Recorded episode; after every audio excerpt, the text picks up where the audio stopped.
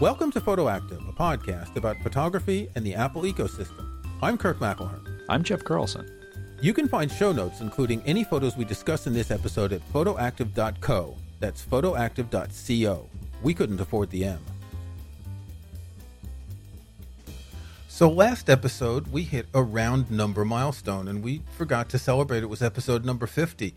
Now, it's not been a year because we started weekly, then we moved to fortnightly. Um, but 50 is a round number that gets us halfway to 100, doesn't it? It does. It feels substantial. It feels like we've been doing this for a good, healthy amount of time. And it isn't like a lot of podcasts that are like, all right, we've got a great idea. And then they just. Three episodes later. Yeah. Yeah. Uh, and, you know, it's interesting. Every once in a while, I search on Overcast for podcasts for specific topics and I see something interesting, and then I see that the last podcast episode was in 2014. I wish all of these things had a search filter to eliminate inactive podcasts, and that could be no episodes in a month, no episodes in six months, because sometimes people take a hiatus. As my co host Doug Adams and I did on the next track, we took a few months off in January. But I really don't want to see podcasts that haven't been updated in years. Okay, so to celebrate this 51st episode, we decided that we were going to take questions from our listeners, and we solicited listeners um, aggressively on Facebook and by email, and we snuck up behind people on the street and had them give us questions.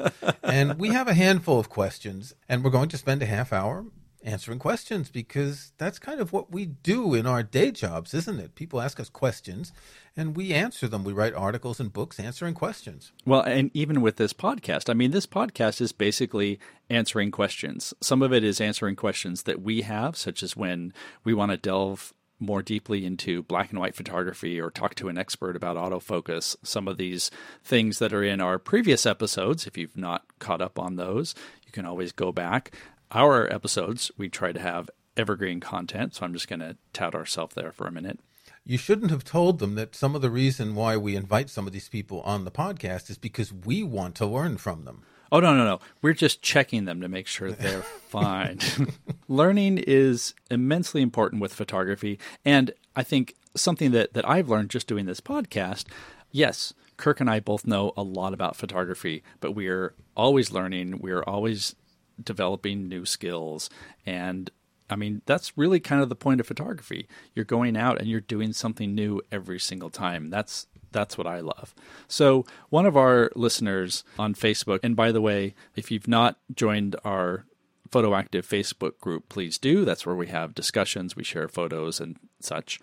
Um, one of them said, "So you're doing a Q and A episode, and does that mean you're out of ideas? and of course, I said yes, because we've covered everything in photography. Everything. Everything. And yes. uh, yeah, we're, we're, we're, we're, wrapping it up. It's, it's all good now. No, that's and we're retiring after this episode. And we're retiring after this episode. In fact, I'm retired now. Yes. Uh, um, actually, we have a list. I'm looking. It's about 50 topics that we want to cover in the future. Yeah. We started this list before we launched the podcast, and every once in a while we add more topics to it. And we've covered some of them in the list that need to be deleted. But just to give an idea, we want to do something about long exposures. We want to do something about white balance. Um, the merits of a smaller camera as opposed to a big, complicated camera, or what gear to take on vacation. We kind of discussed that, I think, in passing once. Um, in passing have, once, there, there's always more that can be said about all yes, these things. but we have a huge list of topics. So fear yeah. not. If you're a regular committed listener, we will be here for the long haul. And you can always ask more questions because we are happy to answer them. Like, we are. Which one should we start with? Well, let's start with the one at the top of the. Well, actually, let's give them uh, an update on the panorama episode because you wanted to mention a PDF that would give more information. Rick LePage, who we talked to earlier uh, about printing, we'll put links in the show notes to that episode. He had some great feedback on our panorama episode and also pointed out something that I actually had in my notes and forgot to mention. So, we both know a photographer named Hudson Henry, who is based out of Portland, Oregon, and he has written a book called Simple Panoramas, and it's available as a PDF has a really great overview of how to get started shooting panoramas. And then Hudson also has a more advanced panorama course uh, which I highly rec- recommend checking out, and I would love to get him on the show to sort of go into that next level of panorama shooting that we just only had time to touch on briefly.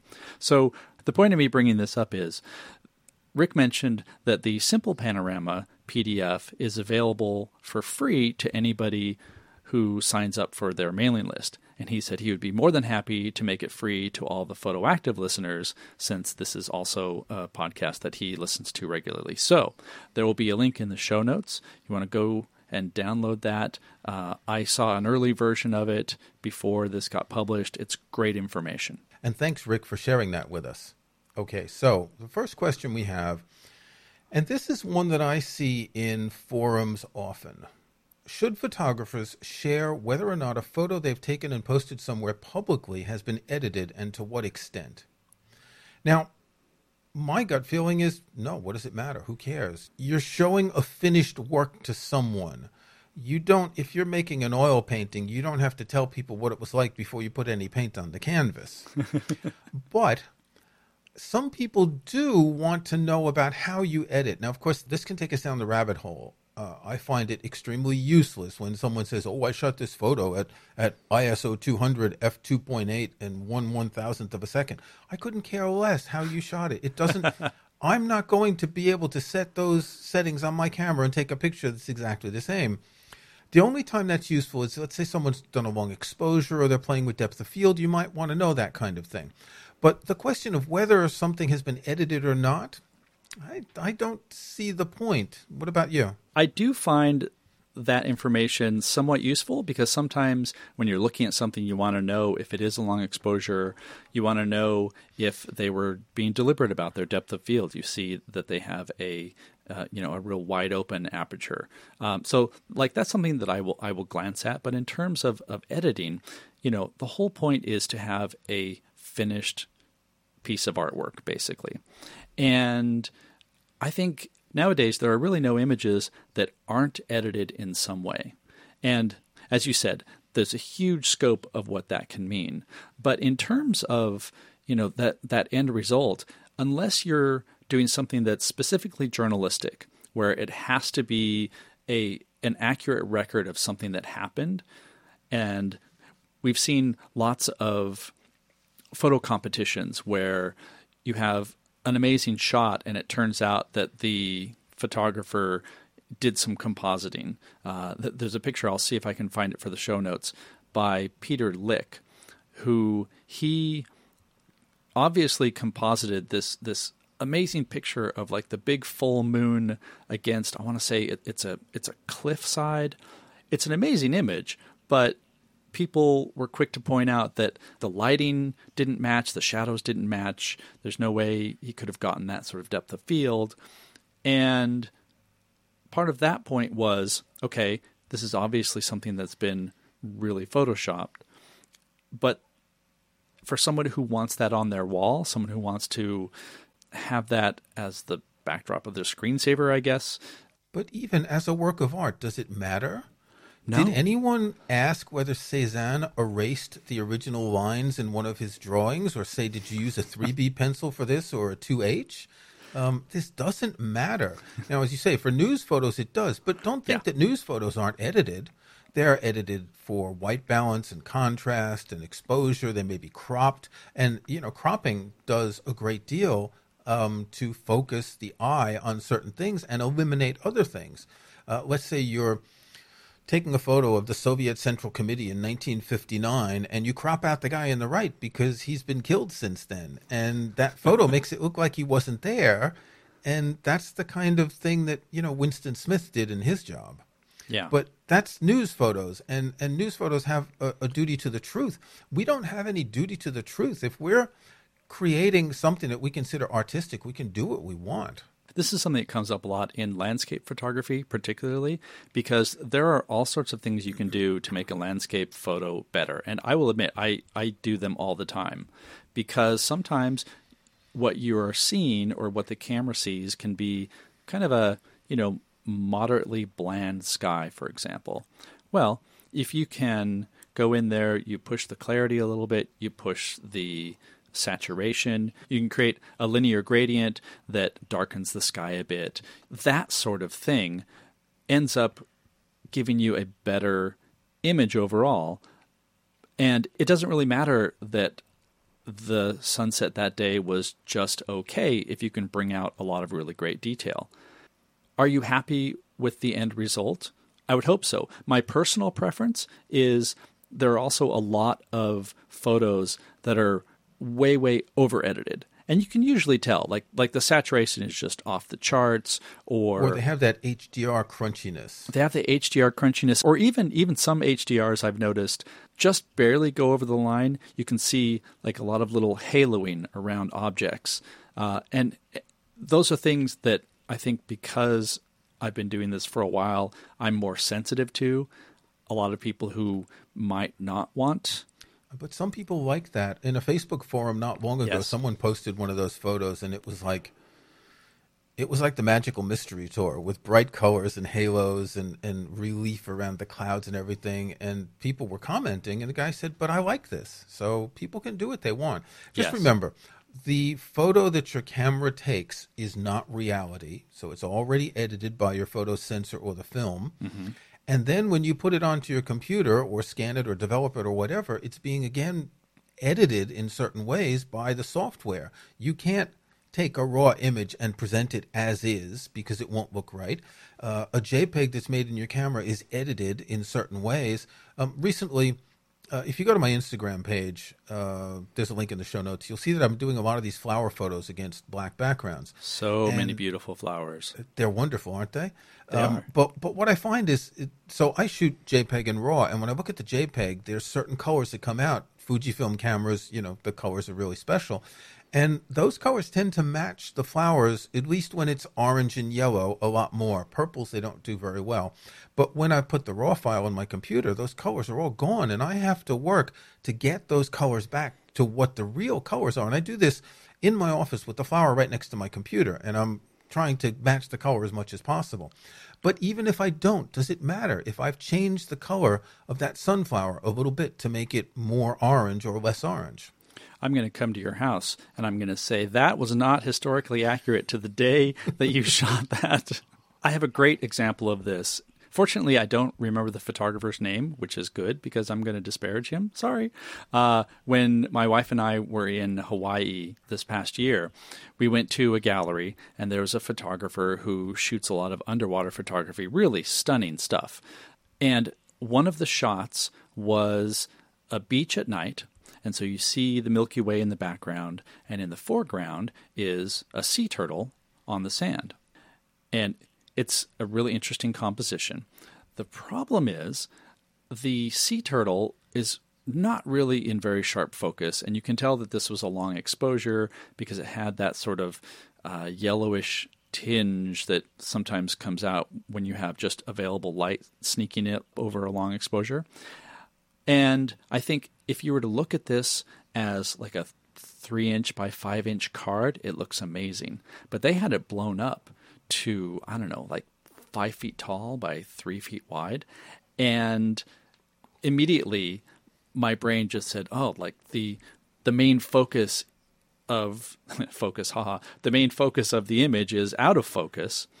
And I couldn't imagine uh, myself putting a photo like that up for sale. And yet, I saw it in multiple galleries. People buy it, people like it, and they don't really often care about some of those details. So that's the other part of it too. If if somebody likes it and there's something you know technically quote unquote wrong with it, uh, that's fine because this is all art. Okay, uh, we've almost gotten to the break, so let's do a question where we can give a really short answer. We've only done one question, and we're already 15 minutes in. Um, you were mentioning before the show that a lot of landscape photographers are no longer sharing geotagging information in their photos. Oh, and yes. this raises a question. If you're taking photos of a very beautiful area, should you include that information or say where it is on Instagram, etc.? Um, there, there are cases right now where people are overrunning certain areas because they look nice. A few months ago, I saw an article, might have been in The Guardian. I'll try and find it. If I can, it'll be in the show notes. And it was about tourists going to these sites that are very popular on Instagram. And there was a photo of some person like at the edge of this tongue of rock that was sticking out over a valley. And it was like this person's out there in the wild and you can hear the wind blowing and the you can smell the grass. And then there was a photo from about 100 yards back and you saw the line of people waiting to pose in that exact spot. Um, I'm just going to say don't share the geotag information in your photos. I'll even go further. Don't share the geotag information in any photos you've taken at home. Yeah, I would agree. I mean, originally the idea was someone finds a good spot, and if you were savvy enough to see where it was, then you could go there. But I think because Instagram has become so big and so many people are using it, it's it's just leading to this this sort of chaos. For example, when we were in Montana recently, we went to uh, just over the border into Idaho, and I took some pictures in that area of uh, this beautiful farm that had a barn and a silo and trees. You should put that photo in the show notes. I will put that photo in the show notes. And instead of tagging that specific location, I just tagged the town that was nearby. So you know that it was that the photo was shot near Moyie Springs, Idaho, but that's all you really need to know because if you want to go and find that spot, you absolutely can go drive around, and I'm sure you would find the spot. And uh, you know, it's private land; but you can shoot from the road, whatever. But you know, there are people living there. They don't need a whole bunch of people to just show up right there. I've got a better idea use an app like HoudahGeo, which we talked about in a previous episode. There'll be a link in the show notes, or any other app where you can change the geotagging information and set it in another country someplace, or send everyone to Area 51, or someplace that is hundreds or thousands of miles away. All my photos are shot in the middle of the Pacific Ocean. okay, let's take a break.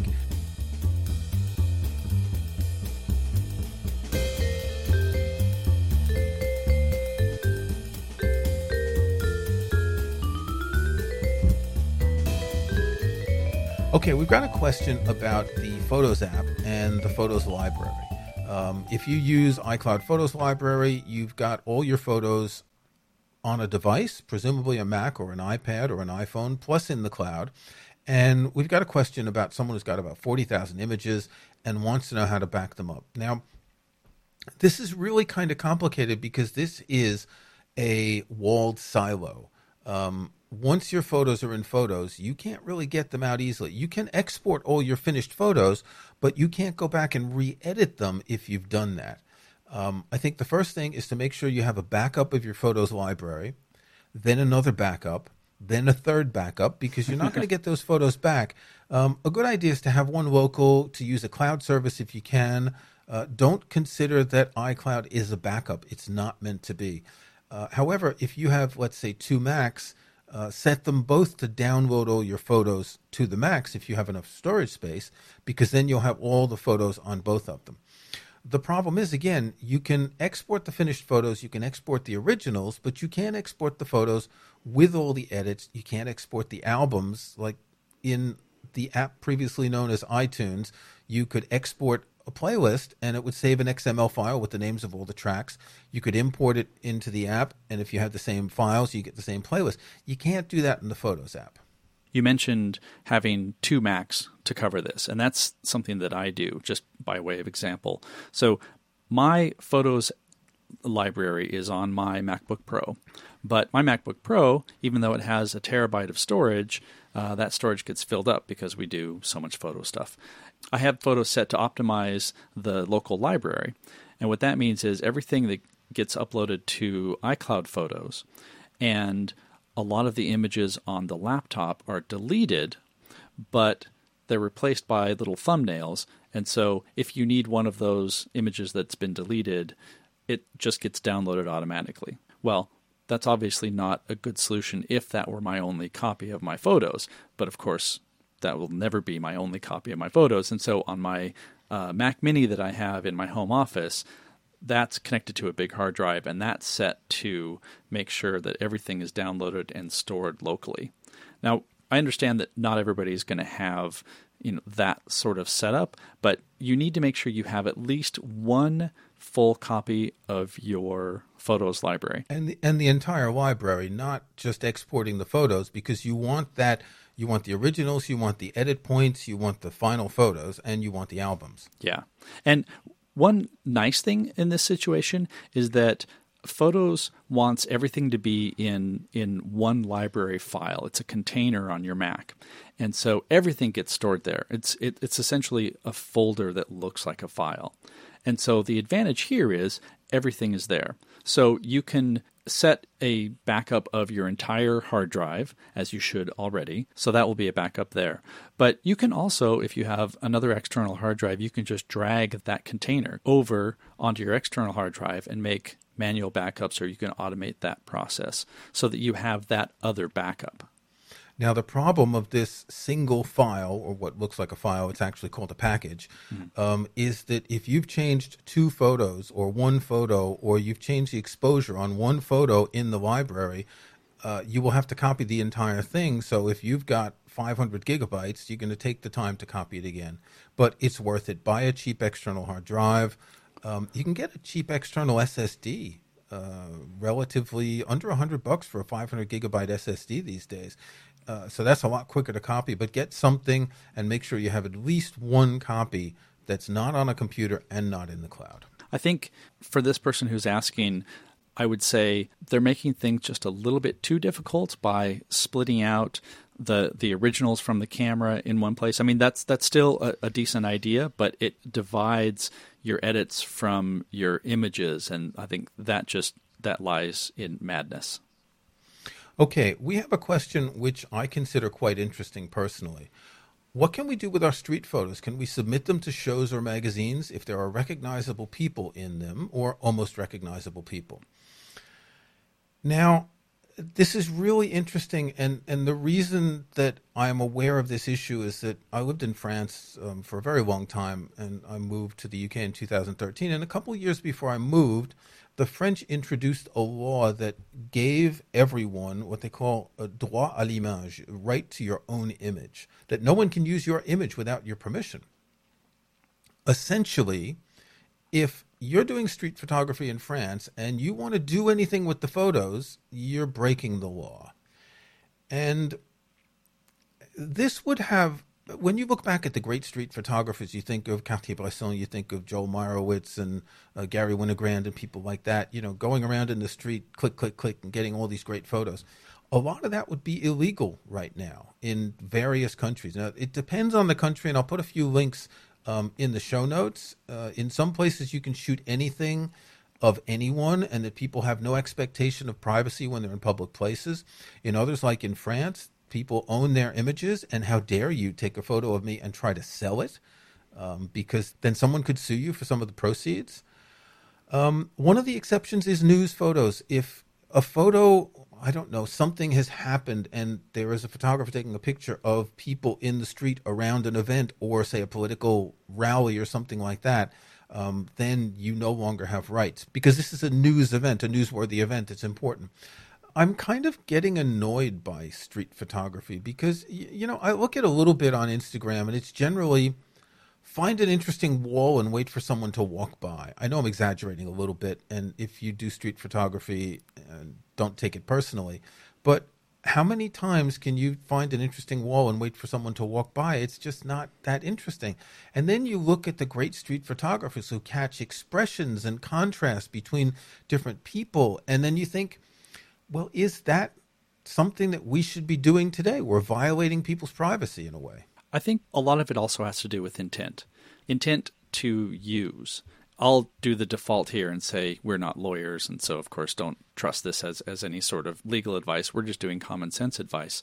Sometimes it depends on how you're going to use the image. Sometimes it depends on where you are. So, for example, if I'm in Seattle and I'm at Pike Place Market where I've done some workshops and such, that is such a tourist heavy place. I don't think there's any expectation of privacy. I'm frowning here. I kind of think, why does someone have the right to take my picture? It's a question of, I mean, people do it, but I, I think it's not an expectation of privacy, but it's an expectation of owning the right to my image. I kind of lean in that direction. Okay, that's fair. What I'm picturing here is more perhaps uh, crowd focused or or let or, me give a better example groups. Okay. Let me give a better example. I've been to Stonehenge twice since I've been in the UK. Now, if I'm taking a picture of the stones in Stonehenge, it's not a problem if there's people in the picture. I try to take pictures without the people in them because it's more interesting. But harder to do. well, it is, but you can clone them out, or if you get the right angle. But there, I would say there's not an expectation of privacy. Whereas a market, a public market in a town where people just may be walking to work, or that to me is a little bit different. A tourist site, um, it, it's another story. The other thing that I was leading up to is if you are shooting just one person, like a street musician or something, uh, I will always ask permission first. Yes. And, and, and, you know, and oftentimes people will be fine with it. I know that, that there are a lot of street photographers who they'll just go up to somebody and say, Hey, you look really photogenic. May I take your portrait? Can I take a picture of you? And I think in most cases, people are like, yeah, sure, whatever. Um, sometimes they'll say no, and then you you respect that and and move on. So if it's in a situation where you can ask permission, I think it is a good idea to ask permission. And then there's also the question of use. So if you are going to go and take a picture of that uh, street musician, for example, and then you're going to go and sell that to a magazine. Well, that's different because the magazine will probably want a model release from that person because it is a recognizable person. And the same is the case for anything that's going to be used in an advertisement. Yes, Um, definitely. that's totally verboten. You just can't take pictures of people for advertisements um, because it's it's even different from selling to a magazine or say entering into a contest. Um, it's using someone's image to sell a product without their permission. Exactly. So I think things are a little a little more squishy in terms of just sharing something on Instagram, unless you know if you are a quote unquote Instagram influencer and you're basically making your living. Well, you know that I think Good also. Yeah. goes over the line. I'm going to link in the show notes to a Wikipedia page called Photography in the Law, and it goes through different countries. Here's just one example. In Hungary in 2014, they restated what had been normal practice, namely that a person had the right to refuse being photographed. However, implied consent exists. It is not illegal to photograph a person who does not actively object. But what if you photograph the person and then they say, hey, why did you take a picture of me? Then you get into this gray area. Okay, I can delete it, but did you really delete it? Did you have it on two SD cards? Or I I just find Yeah. that you better just check the laws in the country you live in. Well, and also I think like don't be a jerk. Yeah. You know, if That's if a- somebody asks you to good- delete it, yeah. then then do it. Um, another thing that that annoys me are photographers who take pictures of homeless people because they are easy photo targets, and I think there's. I think that there's a place for that. I think, um, especially if we're talking editorial, we're talking news. You know, when when the the, the homelessness is the the issue or the the editorial point that you're trying to get across. But so many uh, street photographers just take pictures of homeless people because, I mean, a they tend to look interesting because um, you know They contrast. they they contrast exactly. But at the same time, those photographers often are not taking a picture for that person. They're not trying to get a picture of that person. They're just trying to get a picture of something that looks different. And because it's been done so much, I think it's overdone and it's it's just rude. So, you know, number 1 and this applies frankly anywhere you're shooting, don't be a jerk, be a good person. I like that. We should put that as our motto for the photoactive rules for appropriate photography or something. Now, it, the one thing to note is that you don't have to ask the permission of cats. So you can take all the cat photos you want, even if it's not your cat. Um, actually, you do have to ask the permission of the cats. They just haven't yet sprung their uh, uh, wrath upon you. Yes. okay. Last question because we're running long. Um, how do you use Instagram? Do you use it from your computers, and how do you use it for business and pleasure? This is an easy one to answer. We're going to put a link in the show notes to an episode we did about how we use Instagram, and in 30 minutes you will know everything about it. everything, everything. Everything. Okay, let's move on to our snapshots. So, Jeff, what have you got this week? So I have an app. The app is called Gemini Photos. It's for iPad or iPhone, and it's a tool that lets you help identify duplicates. It helps you identify uh, screenshots. Basically, a way to clean out your photos library without just ponderously going through every single photo. When you open it, it will read through your photos library and it'll pick out things that are similar. So that can be actual duplicates. Perhaps you have like two different sizes of photos in your library because you shared one to Instagram that was a smaller resolution, for example. Or um, you shot a bunch in a burst and you don't necessarily need all those, but you never went back and got rid of the ones that you didn't want. Um, so it's it's not like an automated tool that will just clean up everything for you, but it goes several steps into helping you clean up your library and get rid of say you know receipts that you shot that it's regarding as as as text for example. The app is gemini photos. Uh, it's free however it has limited use and then it has a subscription model you can do a monthly or a yearly whatever. So kirk what do you have this week?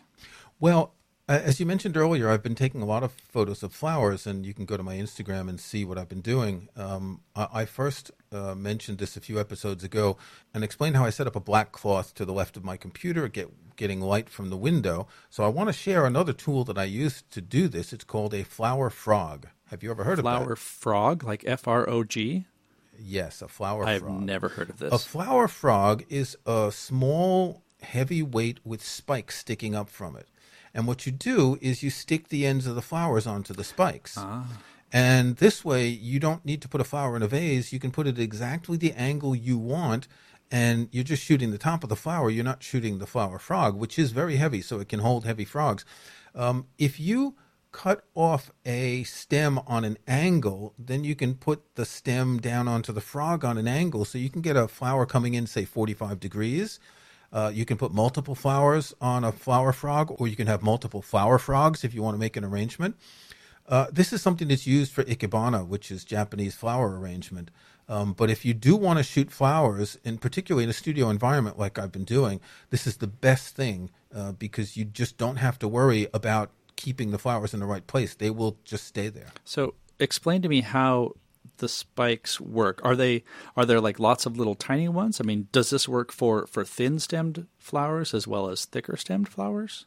It doesn't work that well for thin stemmed flowers, but there are ways that you can manage to stick them in. So, for example, let's say you have a very thin flower. You could take a small twig, wrap the flower to the twig using what's called florist's wire, which is a very thin green wire that'll hold them together. Then put the twig into the flower frog, and that will hold it. Ah, gotcha. All of the out of frame super tricks that uh, make this happen. Cool. Yes, and and you don't even tell anyone that you've done this. And this goes back to our first question: Should you tell people that you've tricked things or cheated things? And and some of these flowers I've shot in vases, um, and some of them in small teacups that I have. I have a very big collection of small teacups. Um, but the ones that I like most now are just the flower itself against the black background. And depending on the type of flower and the shape, sometimes I'll put it straight, sometimes on an angle. Nice. So flower frogs, they're not very expensive. You can get one for $12, $13. Um, if you do want to shoot anything like flowers, uh, this is what you need. And remember, don't geotag your flowers. Yes, good point. I will not do that because then people will find where I live. Thanks for listening to Photoactive.